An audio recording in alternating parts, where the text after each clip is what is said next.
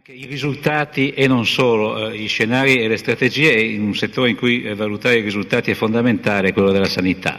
Presidente Rotelli, la sanità in questi giorni purtroppo è un po' nell'occhio del ciclone, eh, ovviamente per comportamenti che andranno poi giudicati dalla magistratura e su cui non vogliamo certamente soffermarci in questa sede, però che rischiano di mettere in discussione anche il sistema, il metodo, il rapporto pubblico-privato. Come vede il settore della sanità nell'ottica delle liberalizzazioni, Presidente Rotelli?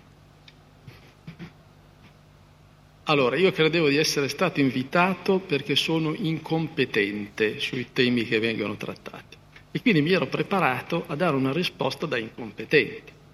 Invece adesso vengo chiamato a rispondere su un argomento su cui dovrei avere maggiore conoscenza. Lo faccio volentieri, naturalmente. Innanzitutto sulla sanità si usano delle parole che vogliono dire cose diverse, per cui parlando di pubblico e privato non si sa bene di che cosa stiamo parlando. Stiamo parlando di un settore o di una prestazione che si paga, per cui privata nel senso che il cittadino è una prestazione che paga di tasca propria, out of, of pocket, dicono gli inglesi, oppure se stiamo parlando di una cosa radicalmente diversa, che è quella in cui il privato, cioè un operatore privato, eh, eroga prestazioni per il servizio pubblico. Eh, questa distinzione in nessun media, in nessun dibattito viene mai fatta. Si parla indifferentemente di cliniche per il caso in cui io pago la prestazione di tasca mia e nel caso in cui invece questo operatore privato eroga prestazioni per il servizio pubblico, quindi sono gratuite. Allora c'è una prima distinzione che bisogna fare preliminarmente. Se parliamo di privato, privato, cioè puro, quello che si paga è un conto. Ma credo che adesso Fabi mi chieda una domanda sul privato, cioè sull'operatore privato che agisce nel servizio pubblico. Bene, allora cominciamo a differenziare questo operatore chiamandolo diversamente, se no nella testa della gente non si capisce più nulla. Queste non sono cliniche, case di cura private, sono ospedali. Perché sono ospedali? Perché sono sottoposti alla stessa regolamentazione degli ospedali gestiti dallo Stato. Allora, bisogna avere gli stessi requisiti per poter diventare fornitori del servizio pubblico, gli stessi requisiti richiesti per le strutture direttamente gestite dalla mano pubblica. Allora li chiamiamo ospedali, perché secondo i Ruffini, nostro antico costituzionalista, eguaglianza significa situa- disciplina uguale per situazioni uguali, non disciplina uguale per situazioni diverse. Qui si tratta di una disciplina che si applica sia alle strutture ospedaliere possedute dallo Stato o dalla Regione, sia alle strutture ospedaliere possedute da altri operatori. Sono tutte sottoposte alla stessa disciplina, bisogna chiamarle con lo stesso nome. Mm? Allora, cosa, come vedo io la liberalizzazione nel settore ospedaliero, pubblico, cioè del servizio pubblico. Il servizio pubblico, qui c'è un concetto, Mingardi, molto interessante, che io la suggerirei, perché io mi ero preparato su fisco, mi ero preparato studiando naturalmente, su fisco e pubblica amministrazione. Sì, ah benissimo. Allora, qui su, su, pubblica amministrazione c'è un concetto molto importante, dice quanto abbiamo di libertà nella pubblica amministrazione, nella pubblica amministrazione intesa come libertà per l'operatore, per, per l'autorità sovraordinata, cioè il governo a qualsiasi livello, di scegliere un operatore nell'ambito della pubblica amministrazione anziché il proprio ufficio. Questo è un concetto molto importante, ma limitato. Io le, le chiedo per il prossimo anno di fare una scelta un po' più coraggiosa. In tutto il resto del mondo non si è così manichei, si giudica la liberalizzazione la capacità della pubblica amministrazione di fornirsi, cioè di acquistare il prodotto o il servizio sul mercato da operatori specializzati. Allora io giudicherei piuttosto la libertà della pubblica amministrazione nella sua capacità di andare a acquistare il servizio al costo più basso, della qualità migliore, sul mercato, se naturalmente è disponibile. Allora, nella sanità è disponibile? Certo che è disponibile.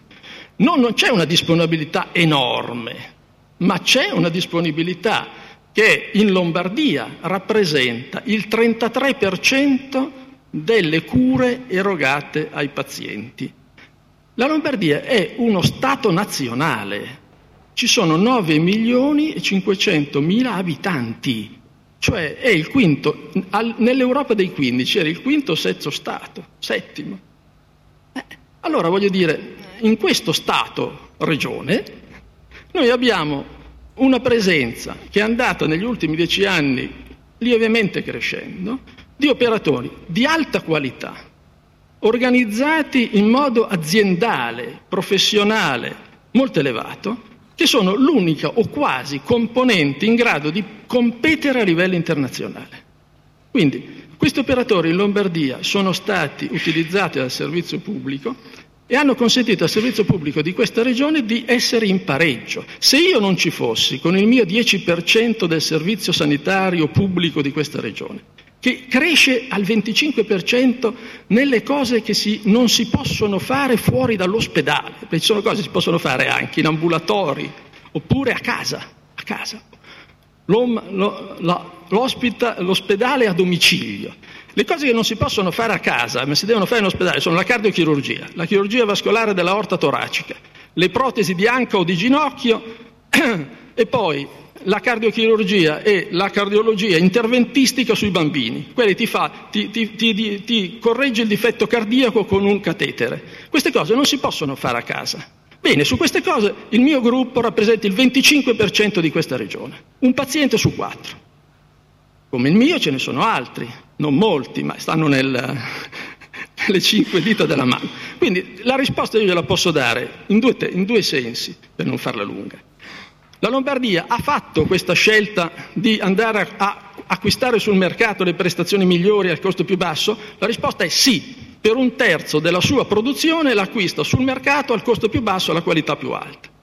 Poi ci possono essere operatori che non operano correttamente e queste sono competenza della regione andare a scovare e eliminare o se addirittura commettono reati della, della magistratura. Sempre che la magistratura agisca non in base a un teorema ma in base alla onesta accertamento di fatti singoli che costituiscono fattispecie di reato. Primo. Secondo, l'Italia ha fatto questa scelta? Guardate, l'Italia non l'ha fatta. La Lombardia l'ha fatta, altre regioni non l'hanno fatto per ragioni ideologiche, altre regioni non l'hanno fatto perché non c'è la disponibilità sul territorio di operatori che possono fornire adeguate prestazioni. E poi vi dirò, leggetevi Luca Ricolfi, Profondo Rosso, e vedrete che cosa succede nel resto d'Italia. Grazie. Grazie, Tosotelli. Ma solo una domanda all'incompetente. Il clima che si respira tra la gente, tra, appunto magari tra gli utenti, i pazienti, comunque è di un'apertura verso questo rapporto costruttivo pubblico-privato? O c'è ancora una nostalgia del pubblico? Allora, io vorrei subito. Io ho fatto 17 anni il consigliere del principe e non avevo cliniche o ospedali. Eh? E poi dall'86 ho dovuto fare l'imprenditore sanitario, oltre che professore universitario, e ho fatto questa scelta. Noi curiamo 2 milioni e 250 mila persone all'anno. Cosa ci dicono queste 2 milioni, 2 milioni e 250 mila persone?